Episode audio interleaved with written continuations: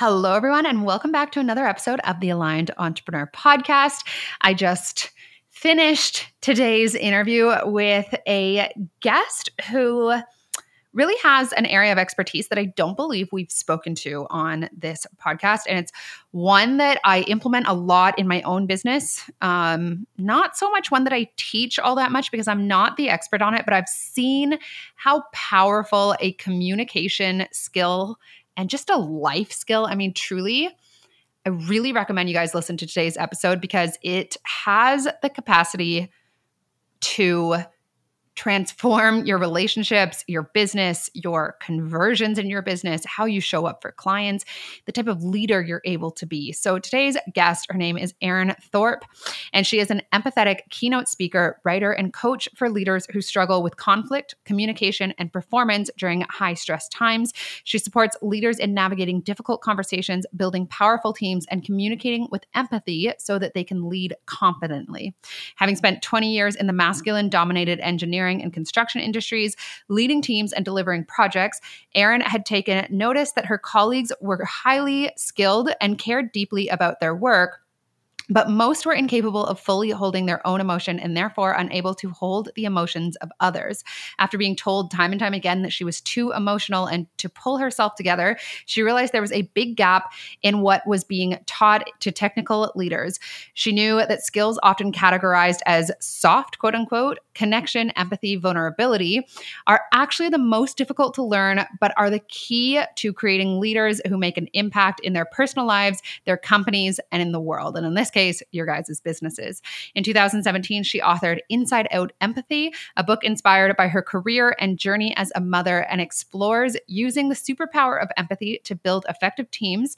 And Erin is currently working on a nonfiction leadership book about navigating new circumstances as well as a fiction novel. So, the conversation we had today, guys, really hit home for me because of a topic that I often teach in my sort of higher level coaching packages. Um, I have a training on it in my mastermind. It's a conversation that comes up a lot on coaching calls in terms of the skill involved with really impactful communication and not just communication, but leadership, the ability to move others, the ability to really coach people through whatever it is that they're wanting your help with and how to actually do that effectively because we think it's about sharing our knowledge with people. We think it's about giving them advice. And really that part plays such a minuscule role in comparison to what i talk about today with erin.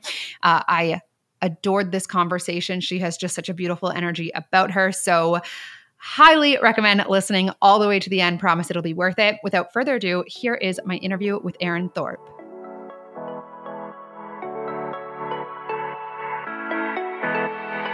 You're listening to the Aligned Entrepreneur Podcast. I'm your host, Lauren Saunders. I'm a business and manifestation mentor for modern entrepreneurs who know that deep down there's a better, smarter, and easier way to manifest the next level success they desire. On this podcast, we explore a very different approach to growing your business and income quickly, and it has nothing to do with hustling hard or discovering the perfect marketing strategy. By understanding the power of my thoughts and training myself to think in energetic alignment with the reality that I desired, I went from teacher to 20 and $30,000 months in just two years in my online business. If there's one thing I know to be true, it's that we're each vastly capable of creating hugely successful businesses that light us up and set us free. I'm here to share with you the knowledge and strategies needed to manifest the success you want. I truly believe that you can become, create, and achieve anything you desire, and it's just a matter of changing your thoughts in order to change your life. So let's get started. Hello, Erin. Welcome to The Aligned Entrepreneur. Thank you so much for being here today. Thank you for having me. I'm really excited to talk with you, and uh, I've given my audience a little bit of an intro to who you are, but I would love to hear from you uh, who you are and what it is that you do as an entrepreneur.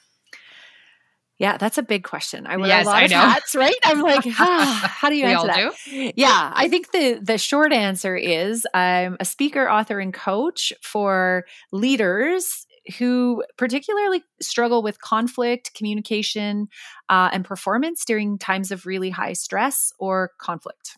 So, yeah, I, I support leaders and develop leaders to uh, you know build high performing teams have engaging workplaces and what's really interesting is i love working with the entrepreneurs who got out of corporate because they didn't want to lead a team and then they're super successful and now they have a team and they're right. like I don't know what to do with this team.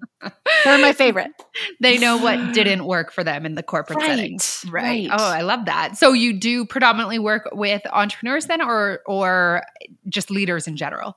Leaders in general. I've got okay. a really mixed client base across corporate and uh, in the entrepreneurial space. Gotcha. Okay, mm-hmm. amazing. And what led you here? Have you always been an entrepreneur, or what's your what's your story?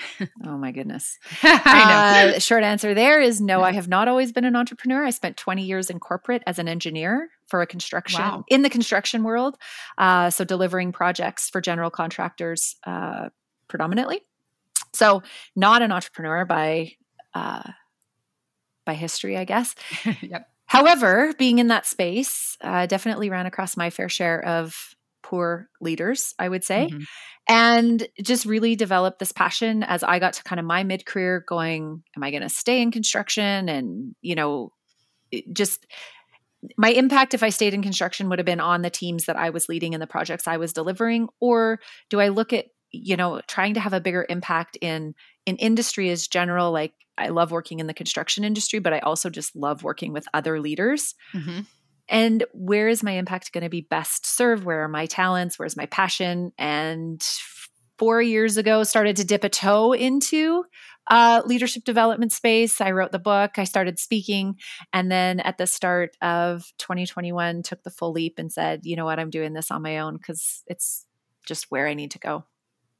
Amazing. Wow. Mm-hmm. You're really mm-hmm. good at giving the nutshell version because that's a hard thing to do, actually.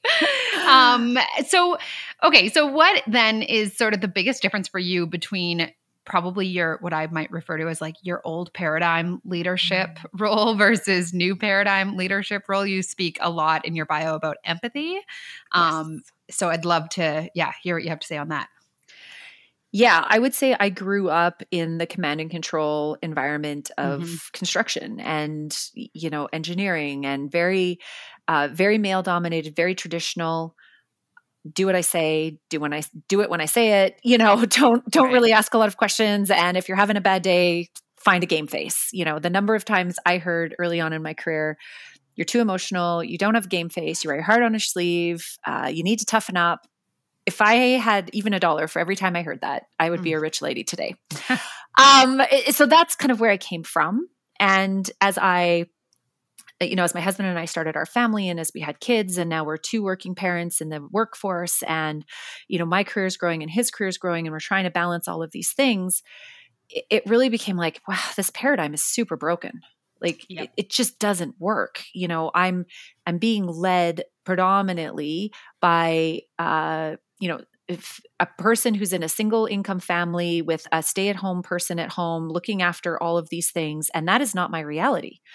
You know uh, i'd go to conferences that were supposed to be uplifting and sort of empowering for women and all of the speakers either weren't married didn't have a family uh, put their career you know about their partner put their career on hold for them so that they could go like nobody was telling my story right? I couldn't identify with any of these women or men that were speaking at this conference. And so that's really when I started to go, there's got to be a better way because all of my friends and the people that I was now leading were from these dual working families, you know, that, that we wanted more out of life, yeah. I would say. And we wanted people to care about us as people uh, we didn't want to feel like a cog in the big wheel, the widget that just produces, you know, a bunch of things.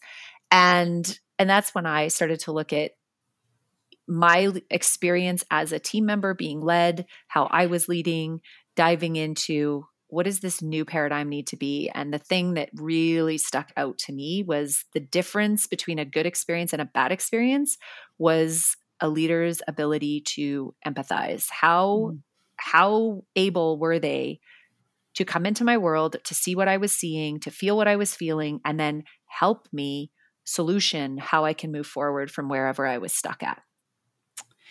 It's I mean, so to experience the power of empathy mm-hmm. um, from like a communication standpoint, from a leadership standpoint. I mean, I go into stores or restaurants and I see that old paradigm way of leadership in terms of the manager employee relationship. And I just go, I can't believe people still think this works. Like it's not a relationship based in respect. And then on the other side of that, you have people, you know, such as yourself, such as coaches who are really, um, in this work and and learning these styles of relationship and communication and when you take the time to show someone like i care about where you're at. I want to see things as you see them. I want to understand what you're you know working through right now what you're working on right now. It is just like on both sides such a phenomenally different experience. So what like what did that what has that looked like for you? And i'd love to hear what you have to say because i'm not the expert on it at all. I just know from my own experience you know what yeah. works with people in my own business people in my own life what i need from a communication standpoint. Um but yeah are you seeing that shift happening? I mean obviously you're playing a role in creating it. Mm-hmm. Um, but what does that, what has that look like for you to bring that into the conversation of leadership? I, I've had great experiences and I've had mixed reviews, right? Mm-hmm. I think there there's some people still pretty tied to you. this is the way we've always done it and this is the mm-hmm. way that it should always be done and I don't see a reason to change because they have primarily benefited from this right this paradigm, right? Uh, and then I have people that are just like, oh my gosh, you have to talk about this more. And there's just so much to do. And, it, you know, it, it's just how can we get this in the hands of more people? And, and, and part of that is overcoming some beliefs around empathy. I think there are a number of people that think you're either born with it or not which right. I don't believe to be true. I do believe it is a skill set. It yeah. it is a skill like um, riding a bike, you know, uh, doing a push up or uh, learning to run a marathon. What, whatever it is that you want to do, empathy is exactly the same way. It, there's practices you can do. There is, you know, consistency matters, and there's always a growth edge in terms of how we can get better and up our own ability to practice empathy. So I, I think it's it's definitely something everyone can learn and uh, that's what i that's predominantly the work i do with the leaders that i work with is is teaching them the skills the practices and increasing their ability to be empath- empathetic with their teams which changes the whole experience. I think what you said about you know walking into a restaurant or walking into a, a, a store and you you can visibly see it as the consumer you can see it as the team member you can feel it and it is a different experience as a leader when you choose to engage the skill or not. So, on a tangible level, what does that, I mean, on a very sort of, I know that it, this is a complex uh, thing to grasp and, and skill to develop. On a tangible level, what does it look like at a sort of baseline, you know, level of understanding? How can people start to utilize and build their capacity for leading with empathy in their businesses, on their teams, perhaps even with their clients, you know, in their lives in general? Yeah, great question. I think it starts first with the uh, ourselves. So that's why the book is called Inside Out Empathy, is because mm. there is this inside piece. Uh, if I can't practice empathy with myself, then there's very little chance I'm going to be able to do that with you.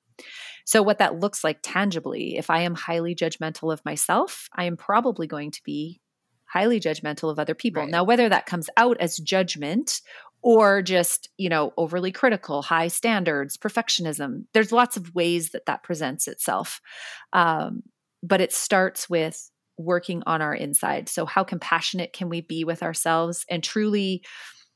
I was having this conversation earlier this morning about compassion eh, which is basically the action that is spurred on by the practice of empathy but it also can come from a place of sympathy and there is a difference so when you um, when you are sympathetic with somebody you're actually feeling sorry for them or feeling pity for them that's the mm-hmm. definition of sympathy so then the action that spurs out of that is you want to fix it or make it better right. or minimize their discomfort or you know there's some different actions that come out of that and none of those are actually um, aligned with the practice of empathy because nobody wants to feel sorry for.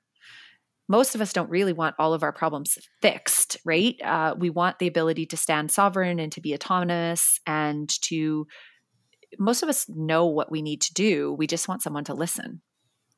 Yes. So when we approach a person or a situation with empathy, it's about understanding.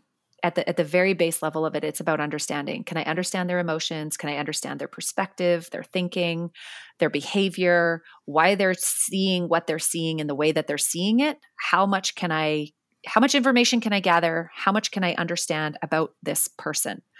And then our action is much different when we do that. When we seek to understand and to possibly be influenced by this person, our actions are much different. When I respond to somebody with empathy, my response might be instead of, I want to fix this thing for you, it might be, how can I support you in that?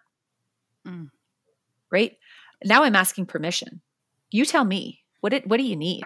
You know, do we need to go drink a bottle of wine? Do we need to go for a hike? Do we need to, you know, mm-hmm. like what, what are we going to do? What, how is, what's going to be supportive to you in whatever it is you're experiencing? And I just want to reiterate for my listeners, for our listeners, uh, because we have a lot of coaches that listen, and this skill that you're speaking to is one of the most impactful things I've. I'm again no expert, but the more that I am conscious in how I respond to whether it's a client, whether it's someone that's interested in working with me, or a team member of mine, the more that I respond to them from this place of empathy, like a, a real, authentic desire to understand where they're coming from first, I have seen it just, it, it's one of the most um, impactful skills that mm-hmm. I've endeavored to. It's like the simple act of communication from this space is so powerful. So I really want to encourage people to you know, lean into this because it has helped me. I mean, it's helped me to have better relationships. It's helped me to make more sales in my business. It's helped me to much better serve my clients. And I think that as coaches, we just default into this way of this way of thinking of like you're hiring me to help you fix things or to create mm. change. So let me just jump in, right? And then they've often paid a lot of money. So we really just want to, you know, have them feel okay, make sure that I say the right thing so that they're not struggling with this anymore. And it's this almost like compulsion. So the difference that I'm hearing you speak of and that I personally have had experience with is, you know, not needing to fix it for them. They don't need you to fix it for them. They need you to help them guide them to fix it for themselves or not. I don't even like the word fix, but you know what I mean? and yeah, the best way, sorry, go ahead. I was going to say, well, that's just it. You're, you are guiding them to see things that they can't see for themselves. That's really the job, right? right? And in and in asking curious questions and by exploring it with them and and reflecting back the experience that you've heard, it helps them to now see what was once invisible to them. Right. And they feel safe because mm. they're not out on the ledge anymore, you know, experiencing all of their own emotions alone. You're there with them and you've demonstrated that for them. That you're willing to sit in that discomfort because Right.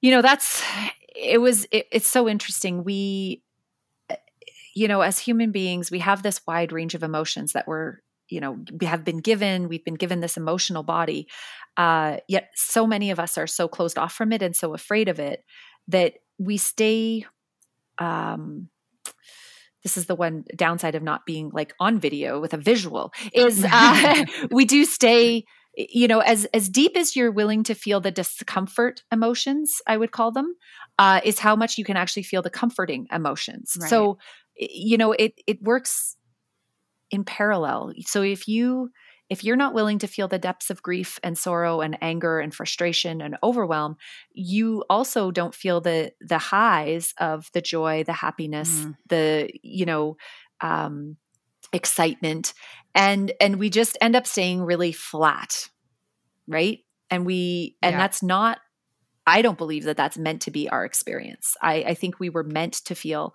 the fullness of joy and the fullness of love and the fullness of excitement. And in order to do that, we have to be willing to sit with the fullness of grief and sorrow and anger and disappointment. I love the way you put that because it's 1000% true. And uh, a lot of what we talk about on this podcast is you know manifestation and mindset yeah. and it, there's kind of this i mean we i've worked really hard on this podcast to share a message of like please don't ignore your emotions. Please don't fall yes. into this way this methodology this way of thinking like i'll just feel the positive emotions so that i manifest what i want. Like that's not it it's quite damaging actually it is and i think our emotions i always refer to them as like our internal gps system right so yes. when you're having some of those moments of overwhelm and frustration that's the gps system trying to tell you that maybe you need to recalculate your route or you know like right. uh, you're on a back road somewhere that they don't know where you are um, and right. and it is it's that serves a purpose it's information and for a number of years or i would say 15 years in my career that was the message i got was fix this emotional side of yourself right. get rid of it. And i even have said before if i could have cut that part out of me and literally gotten rid of it i would have. There was points in my career i was so frustrated with myself for not being able to control it and to not be able to um, feel like i had it under wraps, you know, like it would blindside me at the most awful times, I thought. And what's been so liberating is as I've learned to explore it, as I've learned to recognize it, as I, you know, welcome it into my life and I'm no longer scared of feeling an emotion, they last way shorter, right? Mm-hmm. I'm not stuck in overwhelm for weeks and days. I don't feel frustrated and angry for months at a time. I, you know, grief is a big feeling, but it passes I don't want to say easily, but it does. It's just, it's here and we work it and then we're through it. And yeah. in doing that, when we have a really joyful thing happen or you know the love that we share in our family or the excitement we express over some new uh, adventure it's all the more richer yes ugh i love all of that so much and what you resist persists right so totally it's not that we get rid of these emotions mm-hmm. it's that we change our relationship to them such that they don't they don't have that same hold on us we're not making them wrong we're not being we're not making them mean all kinds of horrible things Right. And so this practice of empathy, again, if we go back to it, starts with yourself. If I right. can sit in anger and frustration and grief and sorrow when someone else is there, I don't need to make it better for them. Right? right. I can sit with them in that. It doesn't cause me discomfort. By being in that with them, they don't feel alone. It actually drives connection. It pulls us closer together. We have a shared experience now. And uh, because it's not you know uncomfortable for me and it's not increasing my anxiety and i'm not trying to fix it or get out of it or make it you know better or minimize it uh, it lasts a much shorter period of time. And we can see that light at the end of the tunnel much sooner. And you've just, as a leader, helped that person to navigate it on their own. Like we right. don't do anyone, you know, what's what's the saying about you can teach a man, give a man a fish or yes. feed him for a day? Like it's the same yeah. thing, right? If I if I'm successful in somehow fixing your emotions right now. Well what are you going to do tomorrow when i'm not here? Well that's just it. And as a team as a leader if we carry all those emotions around and we think that's our job it can be quite exhausting. Yes. Right? We burn yes. out. Um we we fail to recognize what's ours. We take on everything of everyone else's. And so eh, the real practice starts with you know getting clear on what's yours finding compassion for, your, for yourself from a place of non judgment, uh, practicing some mindfulness. So, really being aware of, am I tired today? And am I going to take that into every single act, interaction that I'm going into?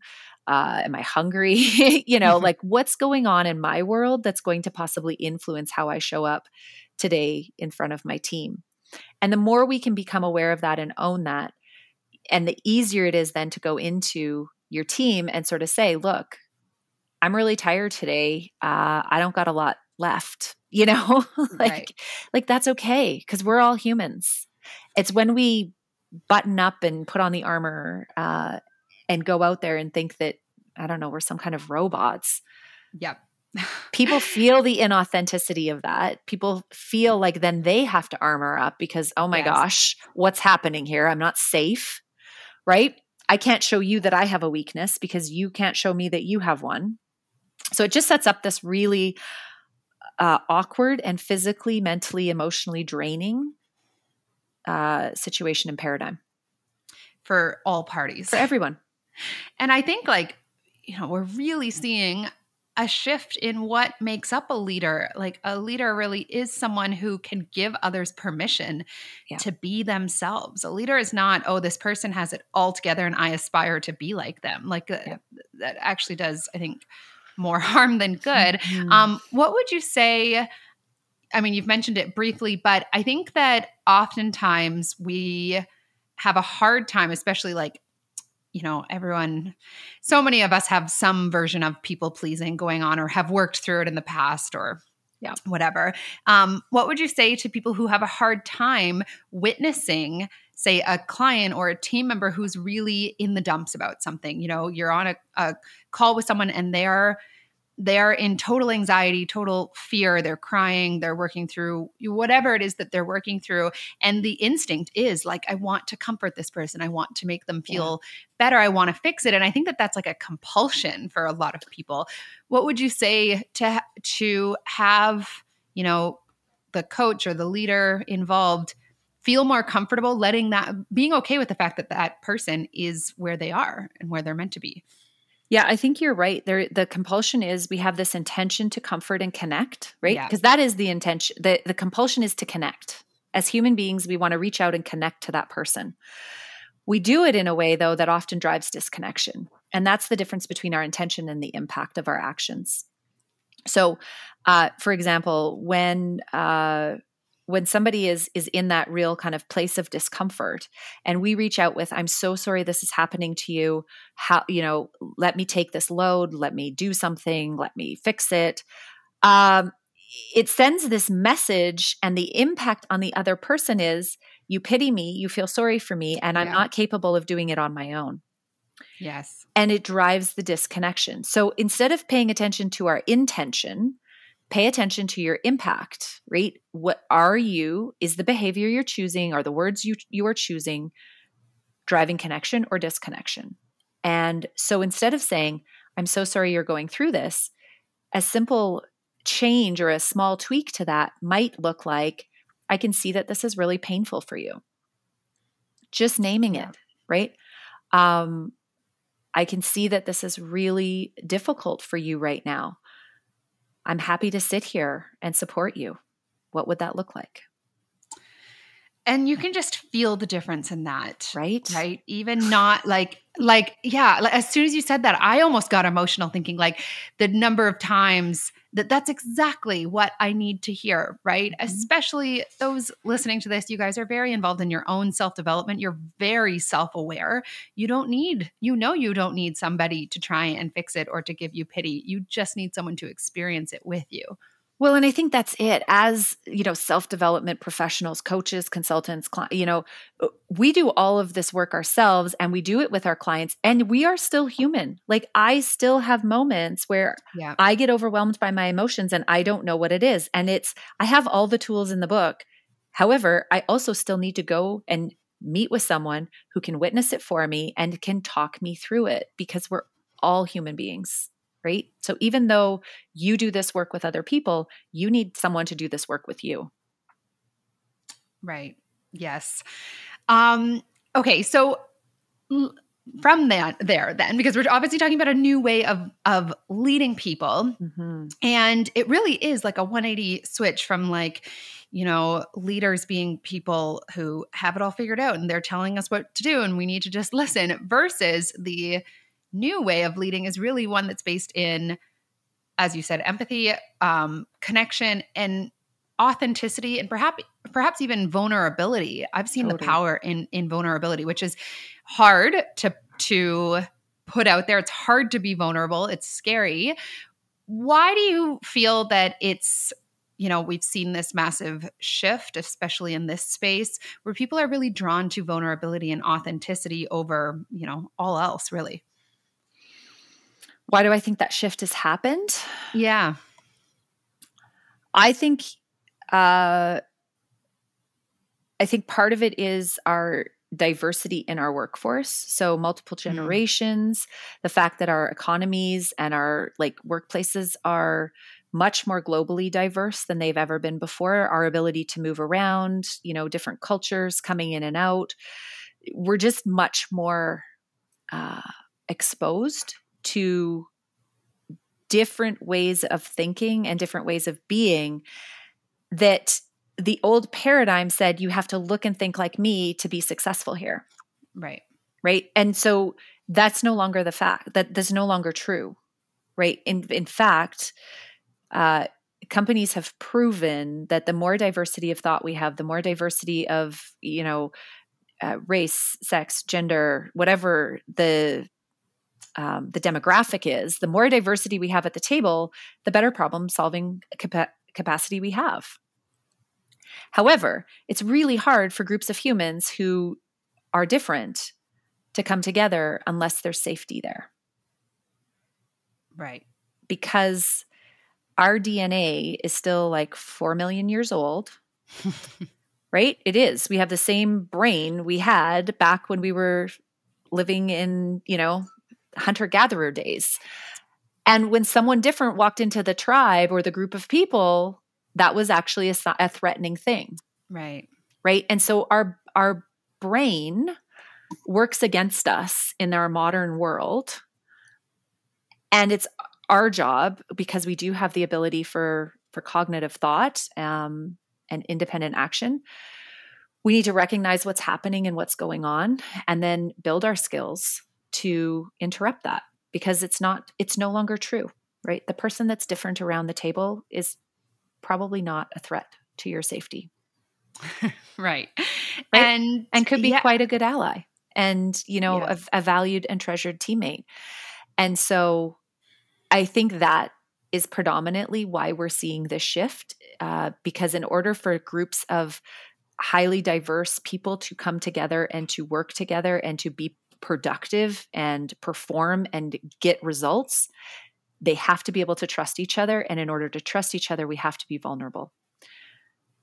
You know, trust is an interesting thing because it feels really intangible, but it's basically I've given you something that could hurt me and you chose to mm. keep me mm. safe. That's what vulnerability is, right? And that's how trust is built. The bigger the bigger the thing I give you, the more potential it has to hurt me and you use it to keep me safe, the more I trust you. Yes, that's beautiful. I love that, the simplicity of that. Mm-hmm. And I think that in the realm of, you know, storytelling per se, or using our experiences to inspire, to teach others, to build our businesses, I mean, it's a lot, it's a big ask of yourself. Put yourself out there, put the realness of who you are, all facets of you out there, and ask for it to be received. Yeah. Well, exactly, especially when it's being vulnerable, because that's, I'm giving you a piece of something of me that could actually come back and hurt me, right? And I need to be willing to take that risk. What would you say to people? Like, what does it look like to be sort of effectively vulnerable. I don't like to put it that way. It sounds strategic and I don't mean it mm. that way, mm. but I think that there is a difference between being powerful in your vulnerability and almost being vulnerable from a place of, you know, looking to complain about things or yeah yeah I, I understand what you're saying and if if i understand it correctly it's you know vulnerability to me isn't this oversharing of personal information right um, but it is willing, it is a willingness to say, I've made a mistake, right? I was wrong in my thinking. Um, I think those are the two probably those are the starting points of vulnerability because those are the pieces we try to keep hidden because they interrupt this perfect image that we're trying to uh, uh, convey right so if we can say to our team, yeah, I screwed that up, or I really messed that up, or I didn't see that at all, that was my fault. Those are the building blocks. And that's sort of that appropriate level of vulnerability in a team because ultimately everyone's going to make a mistake. Yeah. Right? Everyone's going to make a mistake. But if you can't admit it as the leader, what are the chances of your team admitting it? And you need them to admit when they've made a mistake so that you can f- get ahead of it. You can, you know, like risk manage that and, uh, you know, not have it grow into something that's huge and massive because somebody tried to cover it up. I I love what you're saying about like the inside out empathy in that regard because I have uh, not a big team, but people that help me in my business. And one of the things that's been so impactful in having it just be really effortless, like it just mm-hmm. feels quite effortless in how things work. And, you know, I'm not having to follow up with people all the time or anything like that. There's no hovering. like yeah. they're just very competent people. There's a lot of mutual respect. And I have no problem with them making mistakes because they're human beings, but they have to be safe in feeling or they have to feel safe in making mistakes which couldn't happen if i wasn't having empathy with myself when i'm also being a human being and screwing things up. Right i said that very backwards but no but that's exactly it right? If and that's why it starts with ourselves. We have to be willing to do this practice with ourselves.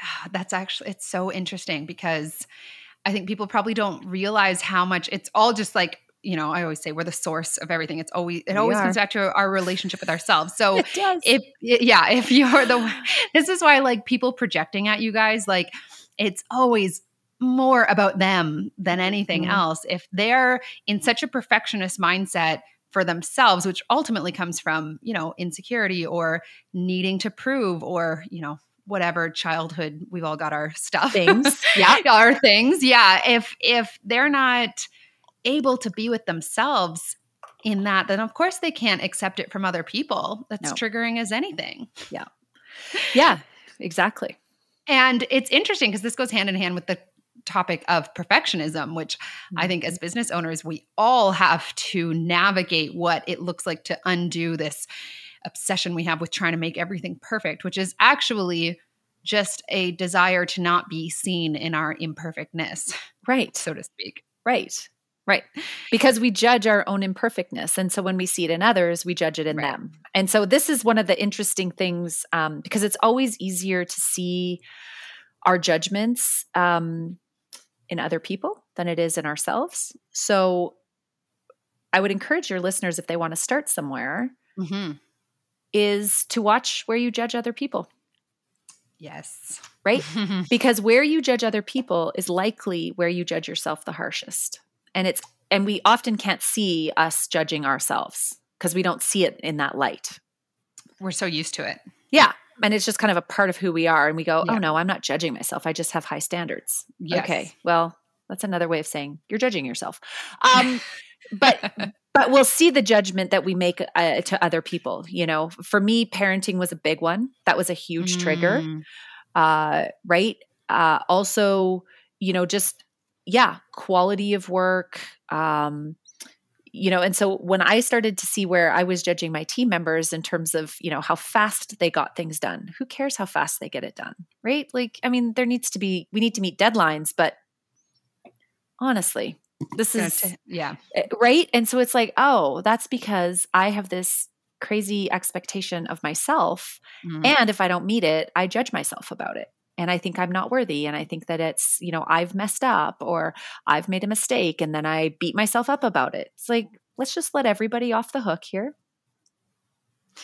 this is why it's just so powerful to have this level of awareness where anything outside of you that triggers you in any way I mean, it's okay to have a temporary reaction. We're human beings, yeah. but if we are blaming things on other people in any area of our life or business, we're missing an opportunity or if we're creating blanket statements i was talking to a friend yesterday who was saying um, you know i'm trying to date but there's just no available women out there. Right. like like really? You you really want to live in that world like there's no he lives in a big city there's not one person in the right. millions of people that live there come on like right you know but he's gone for years and years with this story and it's like mm-hmm. at what point are you going to identify that you're the common denominator here and i mean i see it just in everywhere and i do it as well like we all again we're humans but there's so much power in that level of self-awareness of like why is it that i'm giving my power away to this person or this circumstance and what is it within me that I'm not being willing to look at. absolutely and and there's definite corners of our lives that are harder to look oh, at yes. than others like sure. yeah i've been in some messy situations with myself uh, but absolutely i think all of our external relationships are reflecting back to us some some aspect of ourselves so i think that the hardest thing probably people struggle with here or one of the hardest things is just that level of self-compassion mm. and self-empathy and developing that what what would you say for people getting started on that or like i mean it's an onion of all onions i think um but yeah i mean that's the hardest part right is being able well, to it is. be with ourselves in that way it is and i think you know it starts with really obviously so my work with people is fairly customized when I when I work with a group of leaders because not everything's going to work for everyone else. But I think it starts with, you know, pick the thing that you beat yourself up the most with. And uh, mm-hmm. for me, where this practice started, I'll just share that was my inability to rest. Mm. So um, if I wasn't doing something, it felt like I wasn't moving forward. And I will never forget the first time I got the practice from um, you know, a dear practitioner that was helping me through some of the blocks at the time. And my homework for two weeks was to do nothing. and I remember being so angry. I got in my car. I'm like, why am I paying this money? What what in the world is going on here? I was like livid, spitting nails, so mad when I got back into my car. And after about a week, I remember emailing them and saying, like, I don't understand what this is. Like, there I can't do nothing. You know, I have three kids and a full time job, and blah, the list went on and on and on about why I couldn't just do nothing. Right. and uh, and and luckily they they stuck with me through that. And you know, we're sort of like, well, what do you what do you want me to do? You know, how do we? What support do you need in this? And it was like, well, how do I just do nothing? I don't understand. And they recommended floating. Have you ever, do you know what this is? Like a float tank? Yes. I've been once actually. I'd like to go again. Okay. It's the perfect place to do nothing because you are literally inside a tank of water in the pitch black for an hour and you can't do anything. and this was the start of my practice of doing nothing, right? And just learning to relax because I could calm the part of my brain that said, you need to do something. Because this was, I had to go out of my house, I had to drive there, get in the float tank. But for an hour, I did nothing. you know what's funny is the one time I went, I thought, I'm going to use this hour to visualize. Mm-hmm. Which was like not doing nothing. Right.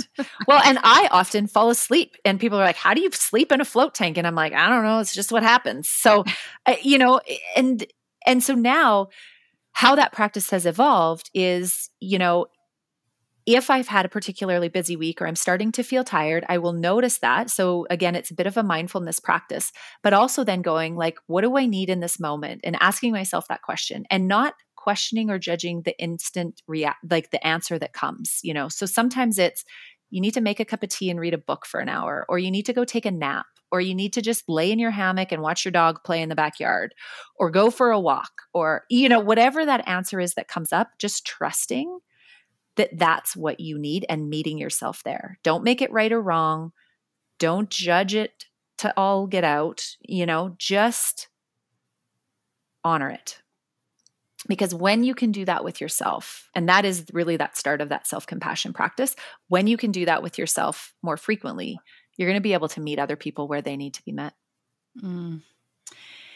And I want to, for people listening to this, like, again, coming back to what you resist persists, the more that you judge yourself. I like what you said about um, what are the things that you're most hard on yourself for. Mm-hmm. I think as entrepreneurs listening to this, the answer to that question is so often uh, the mistakes they feel they've made. Sometimes it has to do with money, sometimes it has to do with past endeavors that failed. And it's this not accepting where they at, where they're at and trust me I do this myself not accepting where they're at or the decisions they've made or the things that haven't worked out that keeps them from being able to move forward. Yeah. Absolutely. You know and we can't change that. We can't change what we've done in the past. Right. So if we don't surrender to it we're never going to move forward Yes, absolutely. And uh, I'm, I'm definitely going to link your book down below because I know I'm going to go read it. Because I think that, like, I there's times when you know I've really embodied what we're talking about here, where it's like mm-hmm. I'm not making anything wrong. It's so freeing. Like, how much of our time do we spend in our head? Mm. making ourselves wrong for things and imagine being free of that um, but it's definitely a, a practice so is there anything that you do on sort of a regular basis outside of what you've just shared with us um, or like to actually continue to sort of embody or integrate this way of being that you're speaking of or is it just like a day by day just being aware and conscious?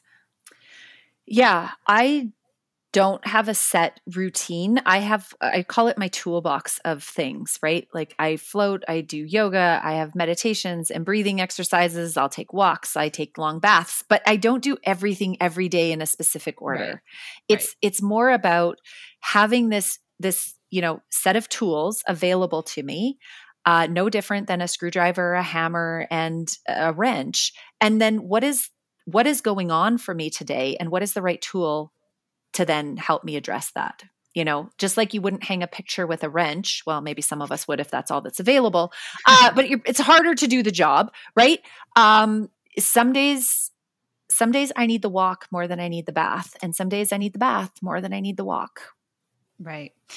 And with the sort of the the mindset regimen is something i've really stepped away from this year for the reason that you're saying, which is like you don't need the same things every day. And I think we almost create these rules for ourselves where it's like, well, I need to do X, Y, and Z. And sometimes that's, you know, your mindset routine. Sometimes that's just a certain amount of productivity in order to have whatever. It's like there's rules yeah. around our ability to be compassionate and loving towards ourselves. If I accomplish these things, then I get permission. Right. And and again when we have this really structured routine, we make it right or wrong. Oh my gosh, I missed the 5-minute meditation today at 8 a.m. now I I didn't I didn't do my routine. My day's going to be terrible. Well, no, that's not actually what might happen. Um, right? And there's nothing saying you can't do the mindful the meditation at 10 a.m. Like it's just right. I do it on the sidelines watching the kids play soccer because some days that's when I need it.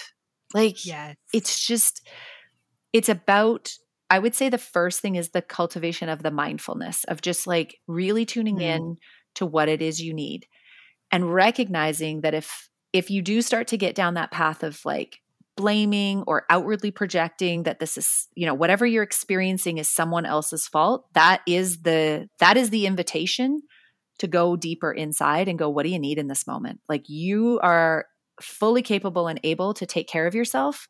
What is it you need and honor it and it can be as simple as that. It is. And then not making it wrong. What? Uh, well, no. actually, you already said this. Not making, not judging yourself for whatever the answer is. I love right. that's just so like, you know, an exhale of relief yeah. around. Like it really can just be this simple. It really can be. You guys, I think the hard part is honoring it. It is. It the hard part is once it comes, like, you know, some days it'll be like, you need to sit and watch TV with your son. And I'm like, really? That's what you're really? I don't think that's what i should be doing. And then it's like just how about we just do it and see what happens you know? And then we'll end up having maybe a really great conversation or some great cuddles and it's like yeah that is what i needed. I needed the connection with him.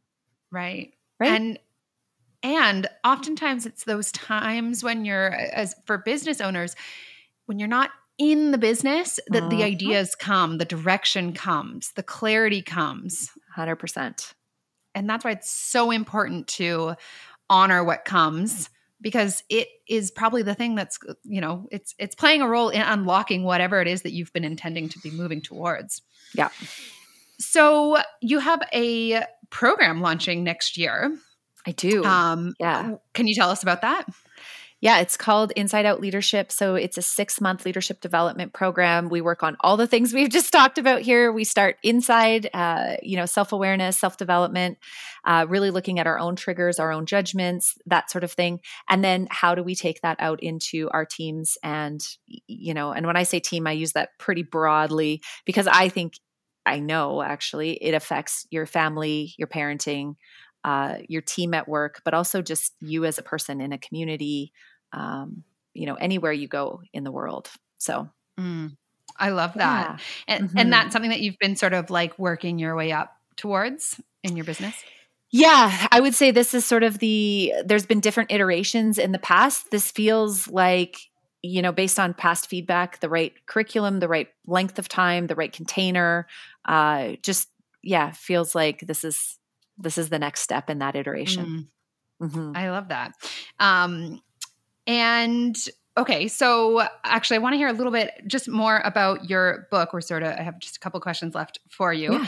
Um, what what was the process like? I have so many clients that come to me or people, you know, that want to write a book and it's you know I, I, mean I've, i wrote one a few years ago and I, I, don't even really feel like i can speak to it that much because it was sort of just like a hobby like a fun thing that i did on the side so people that yeah. very intentionally put their body of work into a book i would love to hear from you what that process was was it sort of a a feeling of channeling something or was it structured was it yeah what was it like for you uh, so interestingly enough, I could really resonate with what you said there. So I, um, I didn't start writing with the intention of writing a book. I started okay. with the intention of wanting to speak and share my story and mm-hmm. just really open this conversation around why we need empathy and leadership.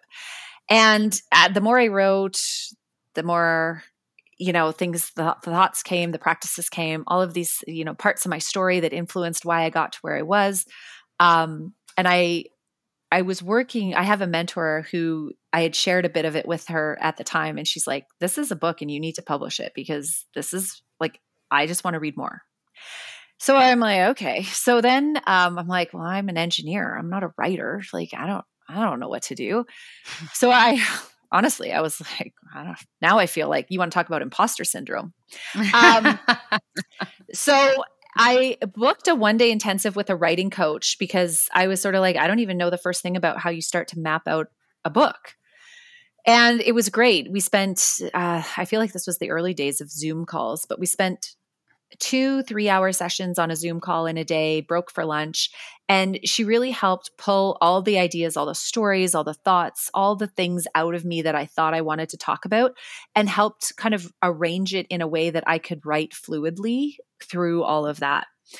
And from there, once I had that outline, things flowed really easily. Um, I, but I will tell uh, the uh, the listeners here, I am not a sit down at my desk and type kind of person. My stories and my thoughts flow best when I'm walking, so I do a lot of voice to text.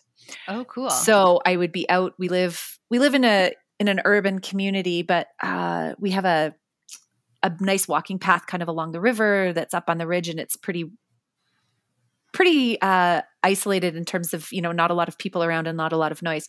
So i just put my headphones in and turn on my voice to text app and i would just talk transfer that into a google doc and then edit from there. So i mean it made for some pretty funny sentences sometimes because it doesn't pick up all the punctuation and stuff. But that was the easiest way for me to get words on the page. And um, and once they were there then editing them getting you know putting them in order moving things around that was that was a very simple process after that it didn't take me very long to actually finish the writing mm. of the first draft um, it, it definitely took longer to go through the editing and publishing phases so i love those uh, just very tangible like bite size. I mean, that's what I've said about it was like it was just I just worked on it when I felt like working on it. I didn't overthink it and it sounds like yeah. working with the coach helped you to do that break it off piece by piece not make it such a mountain it did it really got me out of my head and out of this right. belief of you're an engineer not a writer isn't it funny how you were writing you know without issue or without mm-hmm. anything going on about it until someone told you you were writing a book and then it became a big deal oh yeah totally right well you've like got you this like yeah. story about what an author should be it's like well exactly now you are one so i guess you are one even though you already were before yeah. you just hadn't like yeah. put a label on it it's just how we do this to ourselves mm-hmm. um okay where Erin i've absolutely loved talking to you today. And uh, actually, what I took from what you were just saying, what your book was sort of this like very flowy, allowing energy, which I know is really resonating with people right now, especially just in the last couple of years that we've had, and how important it is to not overcomplicate things, to allow things yeah. to reveal themselves to you, so to speak. Absolutely. Where can people connect with you online? Uh, so website uh, www.erinthorp.ca uh, Instagram, LinkedIn, Facebook. I'm in kind of all the usual hangouts, except where Perfect. the teenagers hang out. I don't hang out there often. Is that TikTok or? yeah, TikTok and okay. Snapchat. Probably not going to find me there. not anytime soon. My anyways. kids are mortified that, yeah. Whereabouts uh, are you located actually? Because I am in. Calgary, Alberta, Canada. Oh, okay. Mm-hmm. Awesome. I'm in Toronto. Okay. Um, yeah. Clearly, we didn't talk very much before we jumped yeah. on here, but but it was just so good. I wanted to jump in right away. And uh, I like to just kind of put my guests on the spot with my last question mm. and just ask if you could leave our audience with one kind of permission slip today or one piece of wisdom. What would it be? Mm. I think it's the permission to just honor yourself. Mm. You know, I really trust whatever's coming up for you and whatever moment you're in, don't second guess it. Don't try to make it right or wrong. Just do it. Beautiful. Yeah. It's well, a hard practice, but it's I I know. You know, it's everything. it is. It's everything. And it's it's also the permission I need in this moment too, yes. is just to to honor that. And it's what I keep coming back to. So uh, I think if we all got there, tune in. Mm-hmm. I love that. Thank you so much, Erin. I really love this conversation of leadership from this space because I always say on here, it really like you are the source for all of it.